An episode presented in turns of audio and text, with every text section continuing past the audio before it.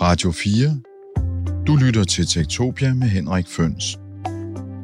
Tektopia er et program om, hvordan teknologi påvirker og forandrer samfundet og os mennesker. Tektopia er produceret på Radio 4 af Ingeniørforeningen IDA med støtte fra Industriens Fond, Innovation Center Danmark, Messecenter Herning, Index Award og IDA Forsikring. I redaktionen er Dorte Dalgaard, mit navn er Henrik Føns, og det er mig, der bestemmer i Tektopia. Tektopia. Man skal ikke have besøgt eller arbejde i ret mange teknologivirksomheder, før man begynder at savne noget eller rettere nogen. Kvinder er nemlig en stor mangelvare i IT-branchen. Kun omkring, kun omkring en fjerdedel af de ansatte i den danske IT-branche er kvinder, og de færreste af dem er nogen, der programmerer. Kvinder er altså en mangelvare i IT-branchen, og det er noget skidt, ikke bare for kvinder og ligestilling, men også for de produkter og services, som virksomhederne producerer. Derfor skal vi i dag her i Tektopia snakke om, hvor kvinderne egentlig er henne, hvordan vi får dem ind i IT-branchen og hvad vi skal gøre ved det. Jeg har to gæster i studiet, Natasha Friis Saksberg, som er administrerende direktør i IT-branchen, og du har også skrevet nogle bøger. Ja, det har jeg. Det er nogle år siden efterhånden, men uh, Twitterbogen i 2009, Homo Digitalis i 2013, som så senere blev oversat til engelsk. Så du har været omkring det med det digitale menneske, som sikkert også kunne være en kvinde? Det kunne det, og er det. Ja, det er det også, ja. Ved siden af dig sidder Signe Sambæk, Sambak, undskyld. Øh, du er Ph.D. i datologi, og så er du forfatter til den her bog, Står med kvinde, kendt din kode, der kom sidste år. Øh, den er ikke så tyk, men hvad, hvad handler den om? Jamen, den handler om... Øh Øh, ja, den handler jo om, om, om kvinder i kodning, og også om at kode. Så den er sådan, man kan sige, lidt todelt, øh, hvor den starter med noget historisk om, øh, hvor, ma- hvor mange kvindelige rollemodeller vi egentlig har inden for IT. Fordi der er mm, utroligt, altså når man først går tilbage til 40'erne og 50'erne, så er der rigtig mange kvinder, øh, som har arbejdet både med teknologi og med programmering, og så er det ligesom tyndet lidt ud siden, må man sige. Øh, så, så den del skulle ligesom fungere som en, som en motivation Øhm, men, men jeg har også en rimelig stor del af bogen, som så handler om rent faktisk det at kode. Øhm, og der er også en lille selvhjælpsbog til at forstå hardware. Altså, hvad er det, der er i computeren, og hvad er det, man snakker om, når man snakker om RAM og harddisk og CPU og, og den slags. Så du kommer vidt omkring på de her godt 100 sider. Ja. Og noget af det, du fortæller i bogen, det skal vi så prøve at trække ud af hovedet på dig her i løbet af de næste, den næste lille time. Men først så skal vi lige øh, hilse på en amerikansk journalist, øh, der hedder øh, Claire Evans, som har skrevet en bog, der minder lidt om din, Signe. Du lytter til Radio 4. Historically, women have had different points of entry into computing as a field, uh, just by virtue of the fact that some some points of entry are more difficult than others. I mean, it's been historically quite difficult for women to succeed and thrive in the entrepreneurial capitalist Silicon Valley workplace. It's been difficult for women to work their way up the echelons of academic computer science and engineering, at least in the US again.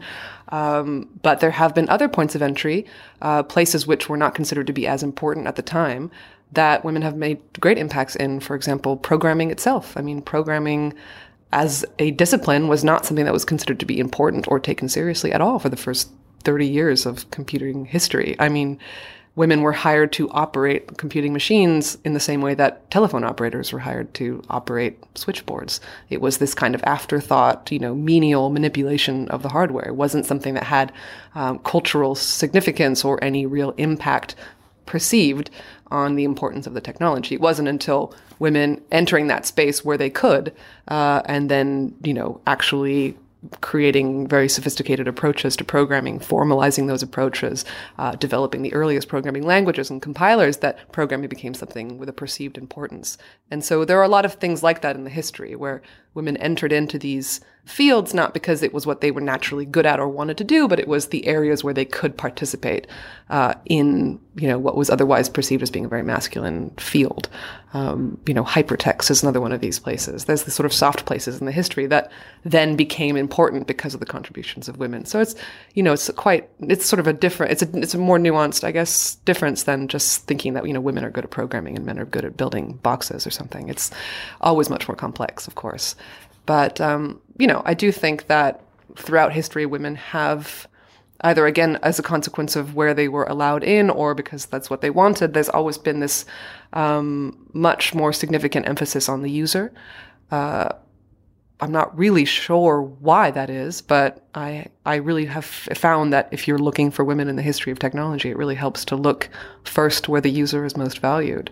Um, there have been lots of women in UX, lots of women in hypertext, lots of women working on sort of applications rather than um, sort of code for code's sake. And I think maybe that's a consequence of just women being more aware of the impact of some of these things, or because those are the fields that they were allowed to find space in. But it's you know on a just like zooming out and looking at tech history and looking for women you know, looking for the heat map of where women tend to congregate, it tends to be in these sort of user-centric places, which are also places that historically have been kind of marginalized in computer science. So I'm not sure which one which one is a consequence of the other, but that seems to be the way it is. Ja, det historiske overblik med Claire Evans, der har skrevet bogen Broadband, hvor hun øh, fortæller historierne øh, for mange forskellige mange forskellige kvinder i IT-branchen helt tilbage til, jeg tror 1800-tallet var frem til dot-com-bølgen.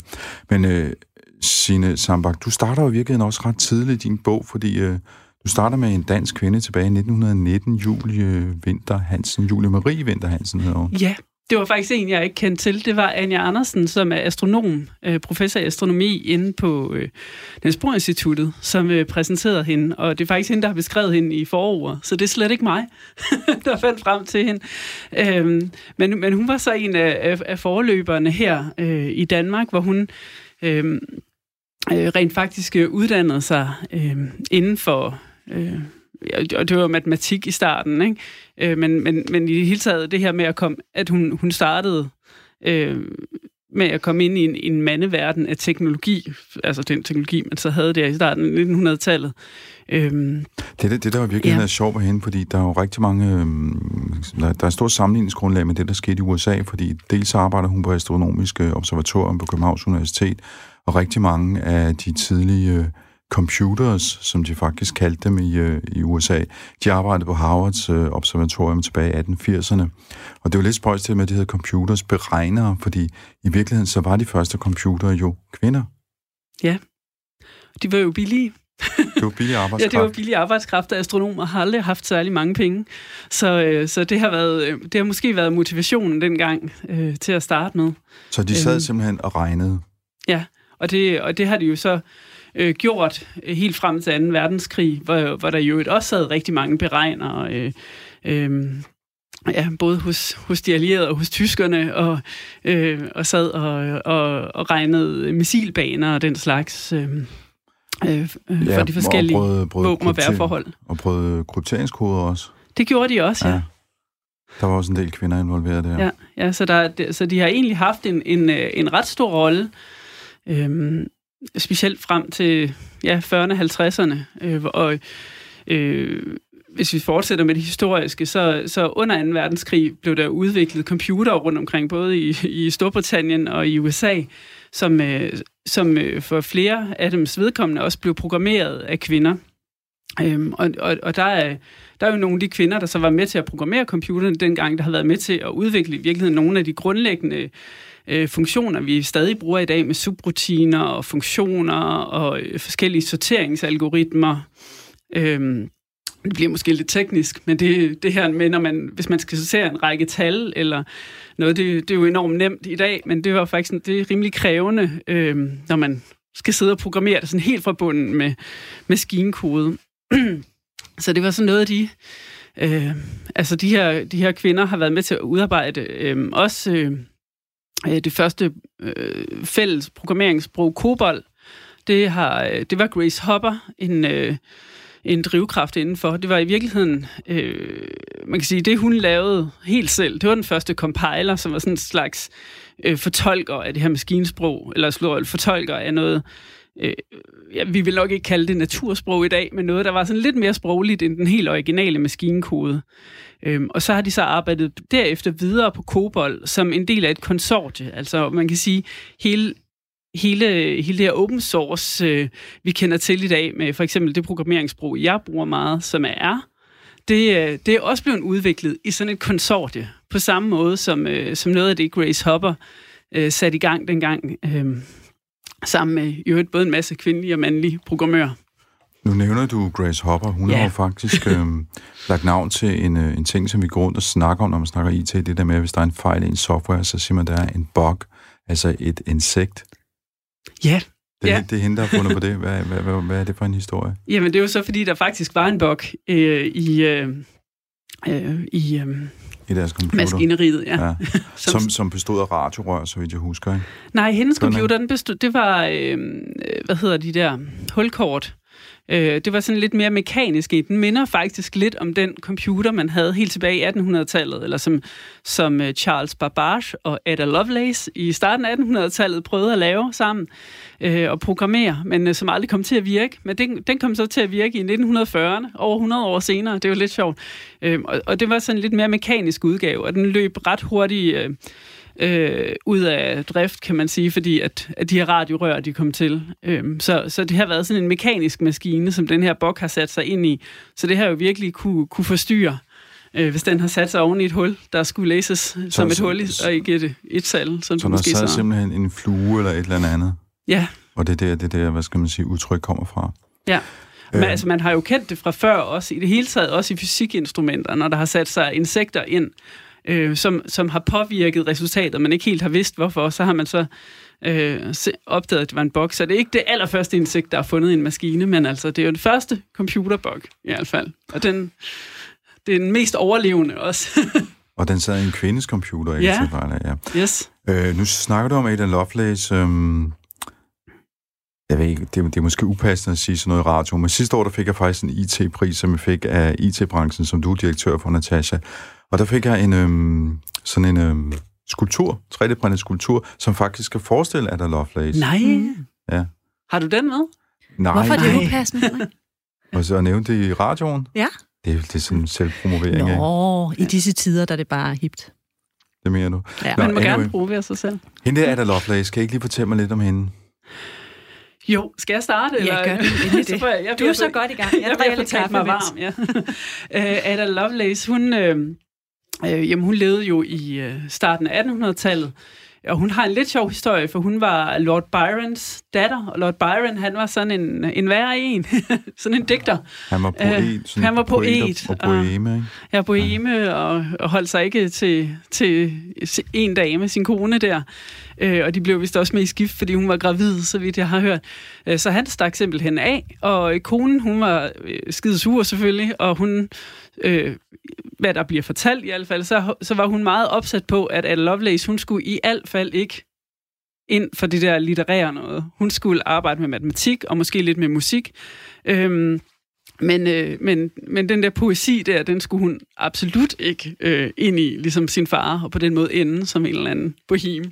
Så, øh, øh, så, så, så hun har fået sådan en ret streng matematisk opdragelse, kan man sige, både fra sin mor, og hun har også haft en mentor i en, der hed Mary Somerset.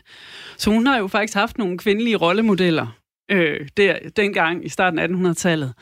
Øhm, og, øh, og så blev hun så introduceret for Charles øh, Babbage, tror jeg, han udtales, øhm, som, som så var i gang med at lave denne her maskine, og han havde brug for en rigtig dygtig matematiker, og det, det var hun. Altså, hun. Det var ikke bare hendes opdragelse, men hun, hun havde virkelig talent for det, var også rigtig dygtig. Så hun øh, bistod ham med rigtig meget i udviklingen af det. Øhm, og, øh, og da der så var nogle italienere, der, der fik lov at se maskinen, og så fik beskrevet, hvad den kunne, den her maskine, som, øh, som Charles Babbage lavede, øhm, med inspiration af, af jacquardvæv og, øh, og de her selvspillende pianoer i øvrigt, øhm, der, der øh, fik Ada Lovelace så lov til ligesom at læse, hun skulle vist overskrive, eller oversætte det, og så lave lidt noter til den. Og det endte med, at hendes noter, det, er, det blev det første program, der blev lavet for italienerne. Han havde åbenbart ikke helt fattet, hvordan maskinen virkede, men det vidste hun jo, så hun kunne ligesom rette det til.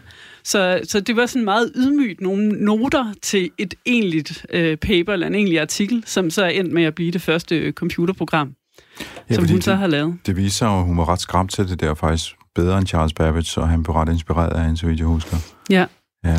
Desværre så døde hun i en relativt ung alder, men uh, Natasha Friis Saksberg som administrerende direktør i IT-branchen, når I så giver sådan en skulptur af den her kvinde, hvad er det for et signal, I gerne vil sende?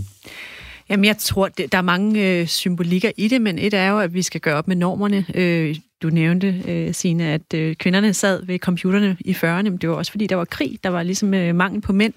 Og da de kom tilbage fra krigen, så sendte vi kvinderne hjem igen, og øh, drengene ud i uddannelsesinstitutionerne. Dengang blev det jo ligesom skabt som norm, at, øh, at det var drengene, der havde de her mere tekniske uddannelser.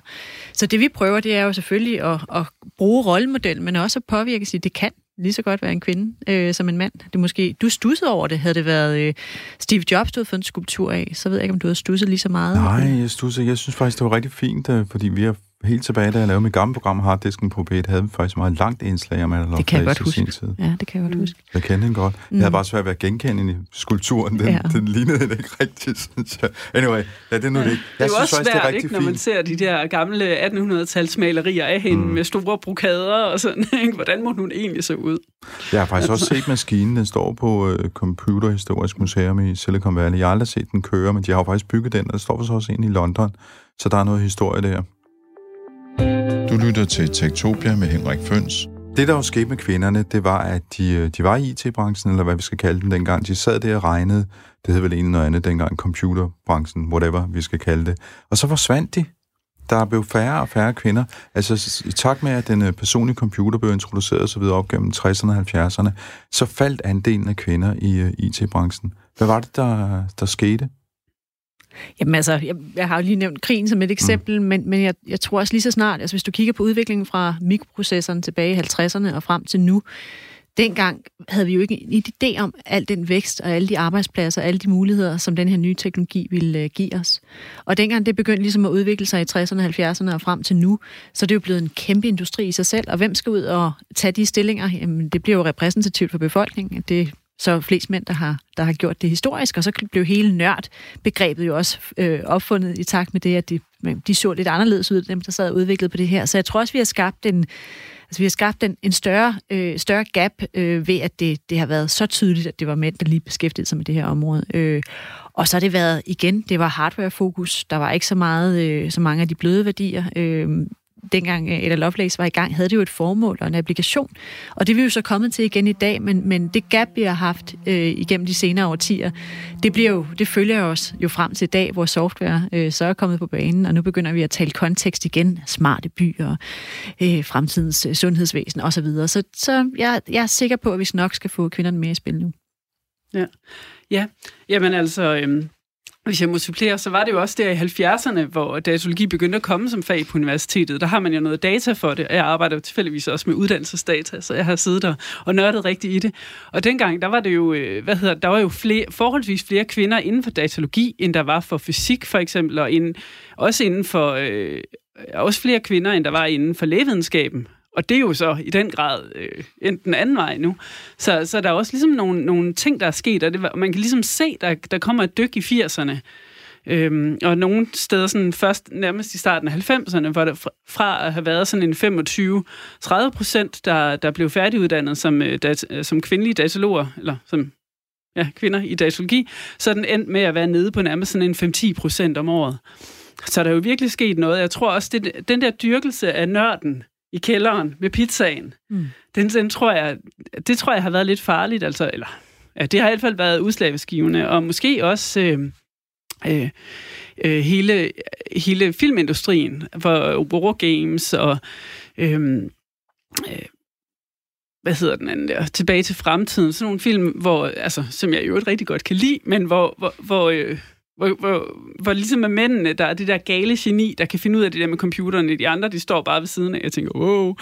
Øhm, Men det er jo, det er jo, Det- for, det er- det er jo selvforstærkende, Ja. ja. fordi hvis der er mænd i en branche, der sidder på uddannelsesinstitutionerne og uddanner og designer uddannelser til mænd, altså det er jo lidt problematikken og diskussionen, vi har omkring kunstig intelligens også. Hvorfor er det egentlig vigtigt at have kvinder med? Jamen det er fordi, hvis du har en lille snæver andel af befolkningen, der designer til den øvrige befolkning, så bliver det jo ikke repræsentativt for det, vi gerne vil have. Og dermed så tiltrækker du måske mere af, af dig selv, i stedet for, for andre. Hvis vi, lige, hvis vi lige bliver det med, med, med, med uddannelsen der, fordi øh, jeg så en rapport sidste år, som jeg tror Microsoft her i Danmark lavede sammen med et bureau, som jeg har glemt navnet på, men som fortalte noget om øh, det her sådan billede, som piger har af matematik og fysik, og når de er helt små, så vil de gerne.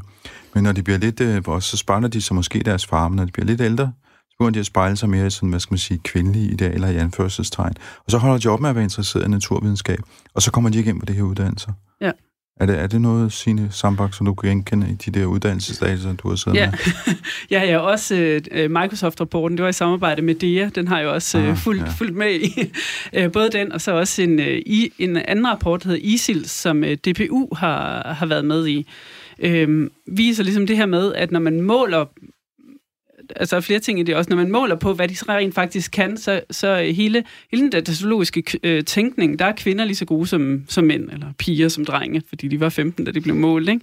Øh, men når de så bliver spurgt til, om de kan, om de tror, de kan, så har de simpelthen en utrolig lav selvtillid til, at de kan. Altså, så der er et eller andet øh, misforhold mellem, hvad de tror, de kan inden for teknologi, og hvad de så rent faktisk kan. Øh, så, så, så det er i hvert fald en af, af, af de ting, der, der foregår der. Øhm, men, men det er jo som 15-årige, og, og, og man har så ikke målt deres selvtillid som, som øh, 8-9-årige, der hvor, hvor man kan sige, hvor de er meget mere øh, positive og øh, interesseret i, i teknologi. Og måske mere øhm, lejende. Og mere, ja, måske mere lejende, altså fordi... Ja Øhm, fordi det er måske næsten lidt for sent, der som 15-årig. Hvis det er der, man vil fange dem, så, så, så er de gået over i, i, i, i, i puberteten øh, og, Men, og interesserer sig for... Vi må heller ikke glemme de bias, vi smider ind i vores børn, når vi opdrager dem. Altså, hvem er det typisk, der sætter tekniske ting op i hjemmet? Hvem er det, der installerer fjernsynet? Hvem er det, der sætter Apple TV'et op, eller computeren op? Og så videre, så videre, printeren for den sags skyld. Og i det øjeblik, altså vi kan jo, det er jo fint nok at lade ens mand gøre det, men i det øjeblik, vi så gør det og tager det valg, så sender vi også et signal til vores børn, ikke vores drenge, fordi de følger typisk deres fædre, og, og pigerne følger øh, kvinderne som rollemodeller. Men øh, pigerne sidder ja. og tænker, mor er jo lidt dum til det der, men så ja. må jeg også være lidt dum til det der. Ja. Så, så i virkeligheden, det, det gode råd, du giver her, det er, at man skal lade, lade sin hustru gøre den slags ting, så Præcis. skal man sidde på sofaen bare og kigge imens. Og vi er jo meget bedre til det. Ja. Det skal det, man nemlig. Det kan godt være. Ja. ja. men det er jeg helt enig i. Det er også, øh, øh jeg er involveret i noget, der hedder DigiPipi, der netop også handler om, og det kan så være lidt, øh, hvad, hvad man synes om det. hvad det er. Jamen, det er nemlig en organisation, som, øh, øh, som typisk har øh, aktiviteter kun for piger og kun for deres mødre. Altså, det vil sige, der bliver øh, mødrene sådan tvunget til at forholde sig til teknologien. Øh, så, så det er, øh, hvad kan man sige, det er sådan en safe space, vil man måske kalde det, hvor man, hvor, hvor man så kan gå og rode med det der teknologi sammen med sin datter, øh, og så finde ud af det. Men, men jeg synes så faktisk også, det er vigtigt i forhold til en strenge børn, at de ser, at mor også kan. Altså jeg tænker faktisk, selvfølgelig skal pigerne kunne se, om en mor kan også, så jeg kan også. Men jeg tror også, det er vigtigt for drengene at se, når jamen, det der med teknologi og IT, det er også noget for kvinder. Mm. Fordi ellers så tror jeg også, de ligesom ser hen i klassen, om hvis jeg skal noget med IT, så sætter man lige med de her drenge, fordi pigerne er nok ikke interesseret. Så jeg tror, at det er ligesom det er hele vejen rundt.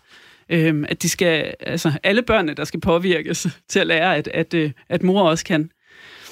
Nu nævner Signe det her DigiPipi, uh, Natasha Friis Sarsberg, uh, ITB, IT-branchen, har været involveret i det, der hedder Coding Pirates. Coding Class, ja, det, Coding det, det har vi sat i gang, ja. Ja. Så, ja, og det består af, at vi, øh, vi har sendt øh, undervisere ud i skolerne øh, og undervist øh, skolebørn i, hvordan man øh, kan kode. Øh, og det har været en, en kæmpe succes. Vi har, øh, vi har kørt det siden 2016, og der har været mere end 7.000 deltagere fra hele landet. Øhm, og i dag, der øh, det spænder fra 4. til 9. klasse, øhm, hvor de får sådan et intensivt forløb på fem øh, uddannelsesgange, øh, så de går lige fra intro til kodning, øh, øh, og så slutter de af med et virksomhedsbesøg hos en af Coding Classes arbejdspartnere. Hvordan er fordelingen af drenge og piger der? Jamen, den er som i klassen. Altså, det, ja. det, det er for hele klassen. For hele så vi, vi, ikke, øh, vi, vi, øh, vi, vi, vi fokuserer på IT-kompetencer bredt øh, ja. i, i den forstand. Men det er klart, det er jo... Altså, de, de er med i, i samme grad.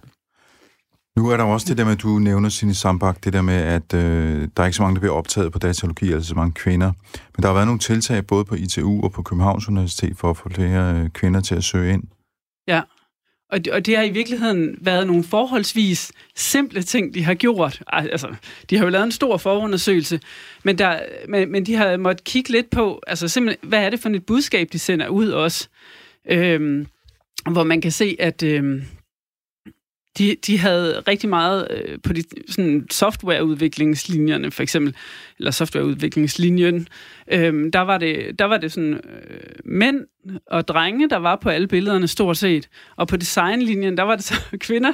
Så det, de har arbejdet med, det er simpelthen at sørge, altså øh, de har blandt, og det er en ud af flere ting, sørget for det her med at få, få blandet øh, øh, kønnene øh, i markedsføringsmaterialet, så har de, det, er jo det kan ikke gøre det hele, der, fordi det, øh, der har også været noget med en eller anden form for utryghed ved at begynde, når man ikke kan programmere i forvejen, fordi det er tit, når man begynder, øh, så, øh, på, på datalogi mange steder, jamen så, så, er der, så vil der altid være nogen, der måske har kodet i til 15 år øh, i hele deres øh, ungdom. Så, og så kan man jo, så kan hvis man ikke har været en af dem, der har kodet til 15 år, så kan man godt føle sig lidt udenfor. Så der er også øh, flere, både på KU og på ITU, hvor de så har haft nogle øh, kurser lige i starten, øh, hvor, man, hvor man kan få noget introduktion til det at programmere, så man så man ikke er bagud øh, med det samme, og, og ligesom melder sig ud. For det er jo så, så også tit problemet, det er jo så, at de piger, der er begyndt, jamen de, har så, de stopper sig igen hurtigt, både fordi måske at de føler sig ensomme, eller fordi at øh, de måske ikke har kodet de der til 15 år, inden de begyndte. Og det var, det var også ja. en af grundene til, at vi har lavet Coding Class, for hvis vi introducerer det nu typiske 6. klasse, lige i øjeblikket, så er det hele Odense Kommune og 140 klasser i Københavns Kommune alene i, øh, i 2019 og 20. Hvis vi starter der og giver dem det værktøj, så begynder de også at lege med det som et redskab til at skabe noget. Jeg tror, nu, nu har jeg også siddet i sådan nogle øh, øh, udvalg, der skulle hjælpe uddannelsesinstitutionerne med at, at kigge på, på materialet. Og en af de ting, jeg altid har spottet, det er, at i stedet for bare at tale om, hvad du lærer, så tal om, hvad du kan bruge den læring til. Altså, hvad, hvordan bliver det her redskab en mulighed for at forandre forandre verden, eller gøre en forskel, eller blive iværksætter, eller hvad søren det kan være. Fordi hammeren i sig selv er ikke så interessant. Det er mere, hvad du kunne bruge den til. Ja. Og det er jo det vi, det, er det, vi prøver at introducere allerede i klassen, fordi der har man ikke den her, det her forhold til, hvad skal jeg være, når jeg bliver stor. Der leger man bare uhemmet med det og finder ud af, hvad, gud, jeg kan skabe alt muligt, jeg kan, jeg kan lave min egen spil, jeg kan regne ting ud. Så det er jo at vække den appetit og den nysgerrighed tidligt, hvor den øh, eksisterer. Ja. Det, det er jeg helt enig i. At, altså, jeg håber også, at teknologiforståelse, det ender med at blive et fag. Altså, dem, jeg kender, der har været involveret i hele den her øh, opstart af teknologiforståelse, som er et, øh, et fag. Øh, jeg ved ikke, om det ender med at blive et fag i folkeskolen, eller hvordan det vil ledes. Øh, men, men det er jo netop det her med, at alle får den her mulighed for at, at, at prøve at lære at programmere og øh, arbejde med teknologi i, i forskellige sammenhænge. Det er en rigtig god idé. Og der er efterhånden også bare så mange tools, der gør, at det er forholdsvis nemt lige at lære at programmere lidt. Om man så er øh, 8 år, så er, der nogle, øh, så er der nogle værktøjer, som 8-årige nemt kan gå til, og hvis man er 15, jamen så, så kan man måske rykke et par niveauer op og arbejde med nogle andre ting, men altså, det er jo nemt både at lave et lille, en lille animation, det er nemt at lave et lille spil, det er nemt at lave noget, en uh, machine learnings... Uh, uh, hvad hedder det, algoritme, nej, algoritmen er så lavet for en, ikke? men det er nemt at, at lave sådan en lille machine learning eksperiment, Øhm, så, så der er rigtig mange muligheder i dag for børn. Så det, det er ikke muligheden, der mangler, men, men det, der mange gange mangler, er en lærer, der ligesom kan dirigere i den retning. Og det jeg tror, det, det. Altså, vi gjorde den fejl de sidste, det sidste år 10, hvor vi smed en masse iPads ud i skolerne og sagde, værsgo, nu er der teknologi. Men vi glemte ligesom indholdet. Og jeg tror, det er det, der også har skabt lidt en teknologiforvridning øh, i, at jamen, det, er jo ikke, det er jo ikke devicet i sig selv. Det er ja. alt det indhold, vi skal undervise børnene i. Og ja. der har jo også været, altså, jeg ved, den nuværende regering også har talt om, og det er jo også rigtigt, at din din læring bliver jo ikke god af, at du sidder på et, et medie. Altså, din, du har faktisk bedre læring af at sidde med et fysisk medie. Men det betyder ikke, at du ikke skal have digitale kompetencer. Det betyder bare, at enheden skal øh, tilpasses den måde, du lærer på og indlærer på. Ja. Så der er også blevet lidt en, en, en, sige, en misforståelse omkring, at det er jo ikke... Øh, altså, teknologiforskrækkelsen er skabt lidt, fordi vi glemte at satse på værdi og bare kigge på indhold, eller på, ja. på hardwaren. Ja, ja, en iPad er jo ikke særlig god at programmere på. Så vi skal i virkeligheden både have pigerne og drengene ned under motorhjelmen, kan man sige. Du lytter til Radio 4. Du lytter til øh, Tektopia. I dag handler det om, hvorfor der ikke er nogen kvinder i øh, teknologibranchen, eller i hvert fald ikke ret mange. Gæster i studiet er Natasha Friis Saksberg, der er administrerende direktør i IT-branchen, og Sine Sambak, der er Ph.D. i øh, datalogi og har skrevet bogen Kvinde, kend din kode. Og den kode, den handler altså om den kode, man skriver ind i en computer. Vi snakkede før om øh, uddannelsen, og øh, hvorfor det er vigtigt at få flere kvinder ind på, øh, på de her datalogiuddannelser. Øh, det er som vi kommer til at mangle næsten 20.000 IT-folk i 2030, og rigtig mange af, af for den, den, hvad skal man sige, den vej, rigtig mange har ind i den her branche, det er via startups, opstartsvirksomheder, iværksættervirksomheder, som beskæftiger sig med teknologi. Så derfor så kunne det være lidt sjovt lige at kigge på, hvordan det egentlig ser ud med kvinder i tech-startups. Og jeg lavede et interview med en fyr, der hedder Tom Wehmeyer fra Atomico, som er sådan et øh, investeringsselskab fra London. De laver hvert år en rapport, der hedder State of European Tech, og der har de faktisk de sidste to år haft øh, et fokus på blandt andet diversitet i tech-branchen. Altså, hvor mange kvinder er der, hvor mange mennesker er der af anden etnisk oprindelse. Radio 4 taler med Danmark. I 2018, der målte Atomico for første gang på diversiteten i tech-branchen, det vil sige, hvor mange kvinder er der egentlig i startups, hvor mange kvinder laver en startup, hvor mange sidder i ledelsen i en startup, hvor mange kvinder investerer i startups, og det så ikke særlig godt ud, og det har desværre heller ikke forandret sig i 2019. in our first report was that 93%, or rather just 7% of, um, of all capital invested into Europe went to founding teams that are women or, um, or teams where there's, you know, founders of, um, of mixed gender. This year we found that that number, 7% had gone to 8%. So really no change at all. Um, and so, you know, if the numbers from the first report were shocking, they were similarly shocking this time around. So we haven't seen any meaningful progress um, in terms of flow of investment. But what we did see um, were really positive signs, um, early signs, I should say, that there's a greater level of awareness of this um, being an important issue for the industry to face. And we do see signs that people are more informed and they feel more empowered to be able to take positive action. We also see that there are signs that, you know, investors themselves are, are making changes to, you know, to how they operate, um, in particular in how they source new investment opportunities to, to try to drive towards greater balance and equality and inclusion over the longer term. But, you know, I think you have to make no mistake. This is a, this is a really difficult road, road to travel for the industry. And, and, and I think one of the things that we found was that whilst it's true to say that some people are making this a priority, that, that onus to drive change is not shared by all. It's, you know, only being led by some. And, and in fact, perhaps not surprisingly, but I think, you know, quite disappointingly, we see that the onus to lead this change is, is falling upon women and people from underrepresented backgrounds themselves. And, and there were interesting findings from our survey that showed that, um, you know, when, when you look at, um, what investors are doing to help build more diverse portfolios, it's women VCs that are disproportionately more likely to be the ones that are taking those positive steps, like running open office hours or attending events where there's more diverse founders or focusing on sectors where there's greater founder diversity. Um, and so I think it's, you know, we're, we're still at a point where as an industry, we're allowing talent and value to, you know, kind of evaporate away from our industry because we're not making progress fast enough. Um, but at the same time, too, we also highlight in the in the report that we've seen the emergence of a wave of um, really impactful initiatives to to basically strive towards creating a more diverse, inclusive, and um, you know equal European tech industry. There's more than a hundred that that we found, and some of those are doing really amazing work and um, in different um, you know countries across the region. In the UK, there's a there's a lot happening. In the Netherlands, is another good example. Um, and so, you know, those are the causes for optimism, but it's still a really, really long way to go. Natasha Friis Sangsberg, øhm, nu er du repræsentant, kan man sige, for, for IT-branchen, altså for, altså, hvad skal man sige, den samlede sæt af medlemmer, som I har. Og det er jo rigtig meget, jeg, det vil jeg faktisk slet ikke snakke om, hvor mange medlemmer har I? 750. Virksomheder? Ja, ja.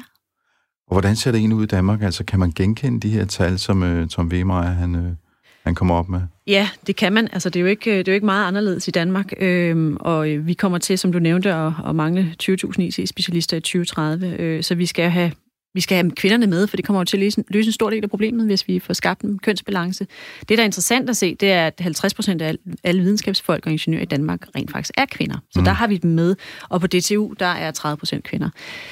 Det, der så sker undervejs, det er, at vi mister dem lidt over på arbejdspladserne, og det er jo der, vi skal være nysgerrige omkring, og det gælder jo ikke kun IT, det gælder også ledelse, øh, bestyrelser, men hvad er det, der, hvad der sker, øh, siden kvinderne dropper ud der og går ind på andre øh, fag? Øh, så så vi, vi har fat i dem, men vi mister dem. Øh. Altså noget, noget af det, man kan se i de to, øh, to års, seneste to års rapporter der fra Atomico, er jo netop, at øh, kvinderne faktisk ikke rigtig kommer ind i startup-branchen. Det er i hvert fald ikke, de er i hvert fald ikke ledelsesteamet. Det er ikke dem, der, hvad skal man sige, får investeringer, den risikovillige, risikovillige kapital i særlig høj grad. Nej, 92 procent af, af de teams, der får, får penge, går til mænd, altså, mm. øh, som kun er, hvor der kun er mænd i teamsne, og, de, og de senere par år er det gået ned ad bakke. Jeg har selv lavet startups i otte år, og jeg kan, jeg kan, jeg kan godt huske, hvor svært det var. Altså, Hvor, hvor, hvad er det, der er svært? Jamen, du, du bliver bare mødt med en eller anden form for... Øh, altså, der, der er et eller andet filter. Jeg kan ikke, det er svært at forklare. Altså, det er svært at forklare bias. Du, det er bare svært. Det er virkelig svært. Er det, fordi man søger pengene hos mænd? Det gør du jo typisk, men, mm. men om det er kvinder og mænd, det er faktisk ikke, der er ikke nogen forskel for kvinder lige så bias som mænd er. Vi, vi bliver jo lige så meget mødt med, med mænd foran os og tænker, jeg tror, der er en eller anden form for fornemmelse af, at det må være mere seriøst, eller det, der må være mere styr på vækst og kapital, og jeg har mødt rigtig, rigtig mange startups, så jeg vil sige, det, der er ikke, øh, altså, der, med, med mine min, måske mindre biased øjne, så er der ikke forskel på, øh, på kvaliteten. Tværtimod, vil sige, det kan man også se af, af målingerne, at, øh, at det rent faktisk er god forretning at have kvinderne med i, øh, i ledelserne. Øh, Signe Sambak, nu, nu er du selv datalog fra universitetsverdenen. Ja. Øh, hvor, hvor, hvorfor er der ikke nogen, der tager springet, altså kvinder på universitetsverdenen, og, og laver en startup, ligesom mænd, der bare dropper ud og laver den altså, i, i hvert fald ifølge fortællingen fra Silicon Valley, der er de jo alle Ja. sammen dropouts. Uh, det er svært at sige. øhm, der altså, det, ja, altså, jeg har jo selv også, før jeg fik børn, der har vi måske noget af svaret, men før jeg fik børn, der har jeg faktisk også selv startet nogle ting op og arbejdet som selvstændig. Øhm, øh, både som konsulent, og øh, øh, vi startede et, et øh, annoncefinansieret blad, øh, faktisk tilbage på det studie, jeg gik på. Altså, så, så jeg har sådan egentlig selv været, været en opstarter, men, men så blev det bare meget trygt med, med et, et, et lønmodtagerjob. Øhm, så, altså, så, så jeg tror, jeg tror lidt, der er den del, men jeg tror måske endnu mere, der er de der bias. Jeg tror, at biasene er, er, er vigtigere end det her med, at, man, at, at der også er noget tryghed. Altså, man bliver, man bliver ikke mødt med en forventning om at, øh, at starte op selv, eller at, at oh, det kunne, du kunne det være god som, øh, som, øh, som opstarter. Vel? Man bliver mere mødt en forventning om, at man er en god øh, lønarbejder. Ikke? Men øh, vi har, jo, Øhm. vi har jo, hvad skal man sige, generelt haft et problem, hvis man kan sige det et problem herhjemme, ikke? med at øh, vi måske ikke har alle de startups, vi gerne vil have. Måske fordi folk ikke tør tage springet, måske de ikke, fordi de ikke kan få kapital. Det gælder både for mænd og kvinder. Men rammer det så kvinder ekstra hårdt, fordi de måske har endnu sværere ved det? Det gør det jo, og, og jeg, jeg, tr- jeg tror også, det har meget med opdragelse at gøre. Øh, altså, jeg havde selv en mor, der, der øh, øh, sagde til mig, uanset hvad jeg kom med, at det ville jeg klare fantastisk. Og jeg tror, den, den sådan grundkodning i mit hoved, det, kan, så det har der også været ulemper ved selvfølgelig, men det har jeg kastet mig ud i alt, uden, uden at være bange for, at det ville gå galt. Ja. Øhm, og jeg tror, det, det er vi måske mere tilbøjelige til at sige til vores drenge, ja, slå dig, fedt, hop du op i det træ, hvor pigerne, ah nej, pas nu lige lidt på. Så jeg tror, vi, vi skal altså passe på, hvad vi koder ind. Og vi, vi kan også se, altså hen, øh, du nævnte du det med børnene, men barselen betyder noget. Ja. Det, altså kvinder hold, tager mere barsel, kvinder holder flere barns første sygedag, og det påvirker ikke kun en IT-sektor, det på- påvirker hele vores samfund. Så vi skal tænke mere balance ind fra, fra day one, og allerede når vi vil sige, begynder at opdrage vores børn og, og fremad. Ja. Hvad med øh, rollemodeller? Altså nu har vi jo øh, faktisk nummer to kvindelig øh, direktør i den danske afdeling af Microsoft. Vi har en kvindelig direktør i KMD. Det går dejligt fremad. Atea har lige fået en kvindelig direktør. Øh, og så videre. Øh, Hitachi, og jamen, det er så dejligt at se. Ja, det går fremad, og det, det tror jeg, der er en, øh, altså det, det er en vigtig parameter, at, øh, at vi ser flere kvinder. Vi har en kvindelig statsminister. Det, det er gode tegn, det er gode takter, men, men samtidig så, så går det også bare for langsomt, hvis vi gør det her organisk. World Economic Forum har sagt, at det kommer til at tage 107 år at skabe ligestilling blandt kønnene, hvis vi, hvis vi bare følger en organisk udvikling. Og for økonomisk øh, lighed, det kommer til at tage over 200 år. Så vi, vi kan ikke bare vente på, at der kommer flere kvindelige IT-direktører. Vi er også nødt til at skubbe på udviklingen massivt, sådan, så vi, vi får mættet behovet, men også sikre, i det årti, vi møder med kunstig intelligens og andre teknologier, der skal formes, at det ikke bliver en lille snæver del af befolkningen, der kommer til at designe det. Ja, og det, og det jeg også har hørt, øh, for lige at supplere mange steder fra, det er det der med, hvis vi, hvis vi bare venter på, at de kommer fra folkeskolen med teknologiforståelse, øh, så går der simpelthen for lang tid, så vi er også nødt til at lave nogle, nogle tiltag he, over hele linjen. Men, men, men, men for lige at gå tilbage til det der opdragelse, hvis jeg må det, for jeg synes, det er ret interessant. Ja, alt er tilladt Ja, her. tak. jeg synes simpelthen, det er, så, det er så interessant, det der med, hvordan man opdrager sine børn. Ikke? Øh, det der med, at, at drengene skal have lov til at slå sig lidt, mens øh, pigerne skal passe lidt på. Ikke? Og man, man glemmer lidt at lære drengene omsorg, og pigerne at blive vilde. Ikke? Øhm, men, men, jeg, men jeg har selv og mange af dem, jeg kender, som så er endt inden for tech, det er så nogen, som, som netop har haft nogle lidt sjove rollemodeller. Altså min mor var øh, blikkenslager. eller er blikkenslærer, men nu er hun så godt nok pensioneret. Øh, og min mormor, hun, hun øh, kom fra Ungarn, og hun... Øh, øh, i 56 og var øh, øh, selv ved at blive læge, men så blev hun gravid dernede, og så kan man ikke fortsætte. Men hun var helt vildt opsat på, at hendes børn, og gerne børnebørn, de blev noget allerhelst naturvidenskabeligt. Så der var bare en stærk, stærk forventning om, at hvis man var dygtig til naturvidenskab og øh, matematik og sådan noget, som jeg var, så skulle jeg bare den vej. Altså, så, så, der, altså, så der, der er jo meget... Øh, det betyder bare enormt meget. Og så kan det så godt være, når man bliver omkring de 15, at, at ens øh, venner, de også øh, påvirker en.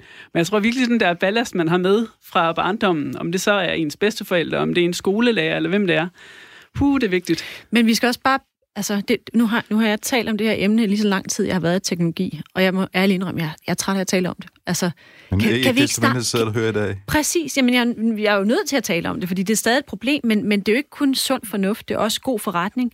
Øh, og det vi kan se, det er, at hver, hver dollar, der bliver investeret i kvindelige iværksættere, det genererer 78, 78 procent, øh, eller 78 cent i omsætning, mens tallet for mændene kun er 31 cent, altså i dollars. Så jeg synes også, vi skal holde op med at tale om, om det er en god idé. Det er en god idé, og det, det er nødvendigt for vores vækst og for vores øh, fremtidige samfund, at vi får tænkt kvinderne ind. Så, så det her med, at vi taler om, om opdragelse, det vi taler om, hvad er det, der går galt med kvinderne, øh, efter de bliver uddannet, men ikke går ind i lederstillinger, eller ikke vælger stem efter folkeskolen. Vi er nødt til at kigge på præcis, hvad er det, der skal til? Hvordan kan vi handle os ud af det, så vi ikke står her igen om 5-10 år, Henrik? Ikke, at det ikke er hyggeligt. Du lytter til Radio 4. I started caring about diversity issues for personal reasons, since I am a woman in engineering, and there haven't been that many women in engineering. Um, but beyond just the personal reasons for being involved, I very quickly realized how pervasive these problems of structural bias are and how it actually really hurts the technology industry that we don't have more diversity on our teams. And I could see this as a software engineer where we're building products. The lack of diversity was adversely impacting our quality of products because we didn't know the people that we were building for and how we could best serve them. And also, just having homogeneity on the teams meant that we weren't as creative and um, not as good about finding interesting solutions to problems. Tracy Chow hun var ansat som programmør hos den sociale billeddelingstjeneste Pinterest. Hun arbejdede primært sammen med mænd, der ligesom hun var optaget af at beskrive og udvikle verden gennem brug af data men data om kvinder i techbranchen, dem kunne hun ikke finde nogen af. Derfor så skrev hun et indlæg på bloggertjenesten Medium, hvor hun efterlyste data, og så lancerede hun en side til at samle data på GitHub, der er et videndelingssite for programmører. It was a series of revelations and thinking about the problem that actually brought me to writing this post on Medium about the lack of diversity data. Kind of a confluence of factors. One was actually working as an engineer and having to be so data driven in everything I did for product development. It was easier for people to pretend that there wasn't a diversity problem if they were not confronted with any data about it. Um, and so those two different things coming together led me to write this Medium post that was a call to action for people to actually start looking at that data. In some cases, they just start collecting the data like the data didn't exist, um, somewhat intentionally, but it's also not that hard to collect it. And so it was a, a prompt for people to actually start collecting that data, um, to publish it and make it publicly available, if possible. Indsamling af data på GitHub, det blev en kæmpe succes, hvor antallet af kvinder i den amerikanske tech-industri for første gang nogensinde blev kortlagt. Resultatet var som ventet nedslående.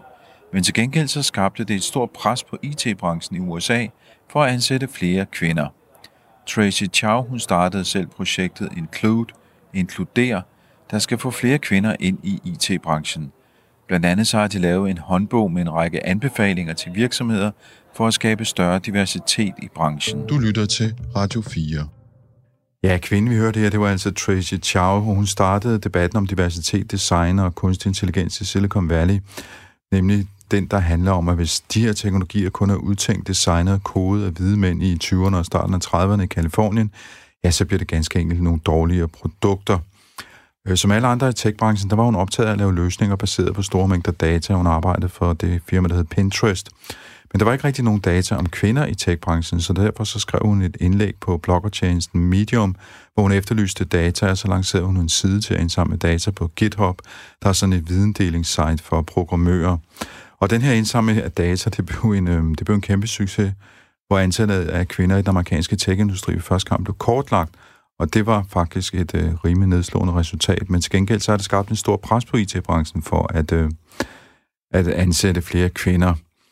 Hvorfor er det så vigtigt at få flere kvinder ind? Jamen, altså, man taler jo meget om, at øh, kunstig intelligens er, er biased, men, men det er, kunstig intelligens er ikke bias, det afslører bias. Og så længe vi har et samfund, der er designet forvredet med ubalance, og det gælder ikke kun køn, det gælder etnicitet, det gælder alder, det gælder diversitet i det hele taget, så bliver vores outcome af vores teknologi og vores løsninger jo også problematisk, fordi det kommer ikke til at afspejle samfundet, det kommer til at afspejle den stereotype snævre målgruppe, der har produceret det. Så vi er ikke tjent med som forbrugere eller som borgere at have en så øh, mangel på diversitet i, i, i vores teknologiske løsninger. Men det handler vel ikke kun om kunstig intelligens, fordi noget af det Tracy Chow hun også peger på, fordi hun arbejder i design, hun siger, at, øh, at mænd designer på en anden måde, øh, end kvinder gør. Jamen, det, det er da rigtigt. Og jeg vil sige, igennem øh, de sidste 20 år, altså hvis, hvis du skulle lave noget til kvinder, så lavede du det pink. Altså, ja. Fordi det, det var nok det, der skulle til. Så det er klart, hvis en mand sidder og designer noget, øh, en, en ung mand, 25-35 år, så bliver det jo ud fra hans øh, præferencer. Og øh, jeg kan så afsløre, hvis folk skulle være i tvivl derude, så er pink ikke nødvendigvis det, som piger tænder på. Så Nej. det er en meget god idé måske at have nogle kvinder ombord, fordi kunderne jo også er kvinder. Hvis du gerne vil tiltrække en, en bred målgruppe, så, øh, så er det også en god idé at have en bred målgruppe til at designe det. Ja. Nu, du sagde lige i starten af udsendelsen, der i en bisætning, tror jeg, noget omkring øh, design og, øh, og applikationer og hardware. Øh, Claire Evans, som vi hørte i starten af udsendelsen, jeg tror faktisk også dig, Signe, din bog, så vidt jeg husker. Nu kommer jeg lige op med mit hoved til at blande dem lidt sammen. Ja. Men øh, det var noget med, at øh, computerbranchen i, i, i mange år var, hvad skal man sige, øh, kendetegnet ved, at øh, det var et sted, man producerede hardware. Og det var især mænd, der producerede hardware, hvor kvinder måske mere var til software, det lagde man ikke så meget mærke til, og kvinder er mere til applikationer, fordi kvinder er i virkeligheden mere til at designe teknologi, der møder brugeren. Altså en ting er sådan rimelig sikkert, det er, at der kommer nogle andre øh, fokusområder øh, når der også kommer kvinder ind, og også kommer øh, flere forskellige etniciteter, flere forskellige aldersgrupper ind, øh, flere andre typer mænd, end dem, der typisk programmerer. Altså, der, der er alle mulige gavnlige øh, effekter af at, at, at prøve at, at lukke, nogle, øh, lukke nogle flere ind, ind til festen. øhm, så øhm, det her med rent faktisk at sidde og rode med tingene, altså ikke bare designe ting, men også sidde og rode med det. Man sidder faktisk selv og prøver at kode noget, og, og lave en app, eller lave et eller andet.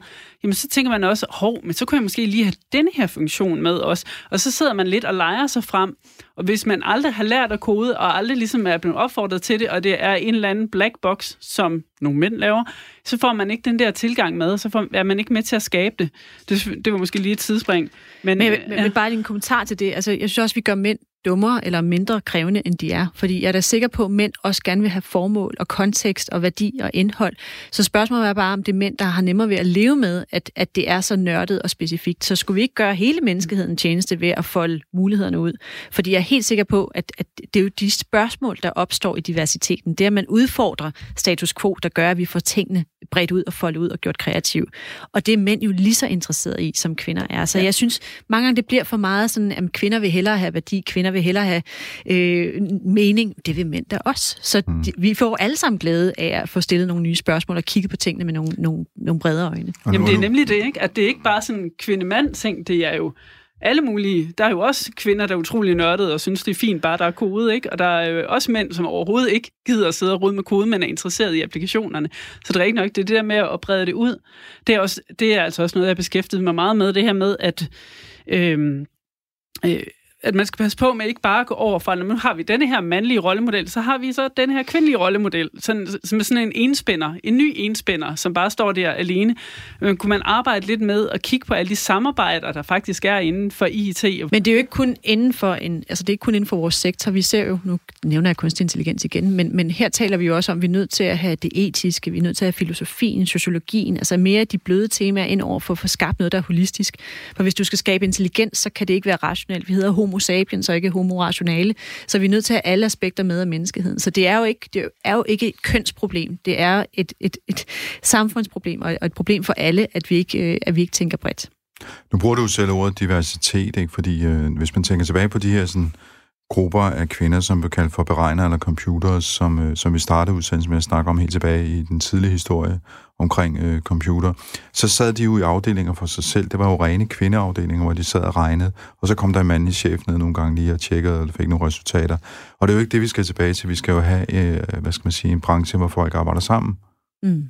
Og Det på det. tværs af sektorer. Ja. Og jeg tror, det er virkelig ja. det potentiale, vi ikke har udnyttet i rigtig mange år, fordi de strukturer, vi har designet, er optimeret til vertikaler. Altså, vi optimerer i siloer. Så uddannelsessektoren sidder for sig selv, øh, det private erhvervsliv sidder for sig selv, det offentlige sidder for sig selv, og så videre. Iværksætterne sidder for sig selv. Hvis vi skal udnytte de næste, de næste årtiers potentiale, så er vi nødt til at tale sammen på tværs, fordi det er der, vi kan optimere. Vi sidder og arbejder på de samme ting, men fra forskellige vinkler. Og hvis vi nu krydsede lidt og stillede nogle spørgsmål på tværs, så er jeg sikker på, at vi kunne accelerere vores evolution en hel del, og det har vi brug for med de udfordringer, vi står overfor. Nu, nu har du nævnt kunstig intelligens nogle gange. Jeg ved, uh, Signe Sambak, du skal, du skal til at læse, eller Nej, nej, øh, jeg, jeg skal til at lave en postdoc. du skal lave en Øh, postdoc ja. i kunstig intelligens. Ja. Hvad tænker du så nu, når du hører her? Hvad, hvad, hvad kan jeg bidrage med inden for kunstig intelligens som Al- kvinde? Ja, altså... jeg tænker jo ikke på, hvad jeg kan bidrage med som kvinde, men som person. Altså, det er jeg jo nødt til at gøre også, ikke? Øhm, men, men det, jeg synes... Altså, man kan sige, jeg har i hvert fald et perspektiv, som, øh, som rækker ud over det tekniske. Altså, hvor det, jeg har kunne se, når jeg arbejder i uddannelsesbranchen, det er, at der er mange konsulenter, der er kommet med alle mulige smarte AI-løsninger, øhm, og, og, og hvor de, det er som om, de ryger afsted, og så bliver de ikke rigtig evalueret. Så jeg kunne godt tænke mig at arbejde lidt mere med at kigge på øh, de her AI-løsninger. Både hvad er der inde i maven på dem? Altså det er sådan min, den tekniske mig, som interesserer mig enormt meget. Hvad, hvad er der inde i den her mave, og hvad de resultater, som de så giver, hvad er det egentlig, de siger i forhold til den data, der er blevet proppet ind? Det synes jeg er mega spændende. Øhm, men så er der også hele den her med, når sagsbehandleren så får outputtet her, og skal formidle det, øh, til, hvis nu lad os sige, det var på et universitet, så er det måske studieadministration, der får det her output med øh, risici for at falde fra, eller øh, risici for at, det hedder chance for at klare sig godt. chancen for at klare sig godt, ja. Altså, så sidder de med nogle tal, som de så skal videreformidle. Er de rustet til det? De studerende, der skal høre det, er de rustet til det? Hvordan skal, hvordan skal, hele, hvordan skal man agere på de output, som AI'en giver? Det synes jeg er mega spændende, og øh, det glæder jeg mig til at arbejde med her fra 1. marts. Ja. Og måske skulle man lige, øh, fordi når I nu nævner kunstig intelligens, for dem, som ikke helt ved det, men rigtig meget kunstig intelligens, er det, man kalder for maskinlæring, som er baseret på data. Øh, og det handler vel om de data, hvad der, hvad skal man sige, findes i dem. Det er også, når du siger bias, Natasha. Ja, det er det, og, og sige på, på godt amerikansk siger man crap in, crap out, altså i Mm. forhold til, hvis du putter noget skidt ind, så kommer der også noget skidt ud, og det er jo det, vi har oplevet nogle gange med kunstig intelligens, at det viste sig, at det tog nogle bias beslutninger. Ja. Big surprise, fordi det, vi puttede ind i, det var altså et, et udsnit af verden, og man har lavet nogle forsøg, blandt andet med, øh, med øh, hvad hedder det, parole, øh, hvad hedder det, øh, nu, Når folk skal have Ja. kaution. Præ- nej, når de Nej, skal nej, ja, så prøv- fængsler, prøv- prøv, prøveløsladelse. prøveløsladelse. Ja, undskyld. Når de skal prøveløslades, så, så kiggede man på, hvordan øh, kunstig intelligens vurderede det, og det var sjovt nok hvide, der fik en større sandsynlighed for at blive prøveløsladt i USA end sorte, fordi det data, man puttede ind, var jo det, vi den menneskelige opfattelse og de menneskelige beslutninger. Så vi er nødt til, når vi designer kunstig intelligens i fremtiden, også at sikre, at, at det, vi putter ind, ikke er biased og ikke er, øh, har mangel på diversitet, for så er det, der sker i den anden ende også. Og nu nævnte du maskinlæring, men i forhold til deep machine learning, altså hvor, hvor du bruger neu, øh, neurale netværk, som kan beregne selv og predikte selv, altså forudsige selv, det er jo der, vi skal være bekymrede, fordi når vi sidder og læser data og laver algoritmer, der kan kalkulere noget, så det er knap så farligt. Men når du begynder at arbejde med algoritmer, der skal lære selv, og hvor du ikke nødvendigvis kan forklare, hvordan de har lært selv, så er det sindssygt vigtigt, at det, du putter ind, er nogenlunde i overensstemmelse med det, du gerne vil have ud. Altså, at der er diversitet, og at det er nuanceret. Ja, jamen, fordi efter et par år, så aner man ikke, hvorfor maskinen den, øh, giver de forslag, den gør. Så jeg er også spændt på at se, hvordan det udvikler sig med det der selvlærende AI, om det, øh, ja, Og ja, i- hvor vi ender henne der, ikke? Og i bedste fald, jamen, så, øh, så siger man, okay, det, det gider vi ikke bruge, for det virker ikke, men i, i værste fald, så får vi jo skabt nogle frygtelige beslutninger. Øhm, tak til dig, Natasha Friis Saksberg, som er direktør i øh, uh, IT-branchen, og tak til dig, Signe Sambak, som er uh, Ph.D. i datalogi og har skrevet bogen her, Kvinde kendt din, din kode. Uh, det havde måske været mest relevant at udsende det her på søndag den 8. marts, hvor det er kvindernes internationale kampdag. Men nu kommer den 14 dage før, eller tre uger før, og så kan man jo planlægge et eller andet, man gerne vil lave den 8. marts. Du har lyttet til Tektopia. Vi sender hver søndag kl. 13.05 her på øh, Radio 4, og du kan bagefter finde podcasten på radio4 Tak for denne gang og på genhør. Du lytter til Radio 4.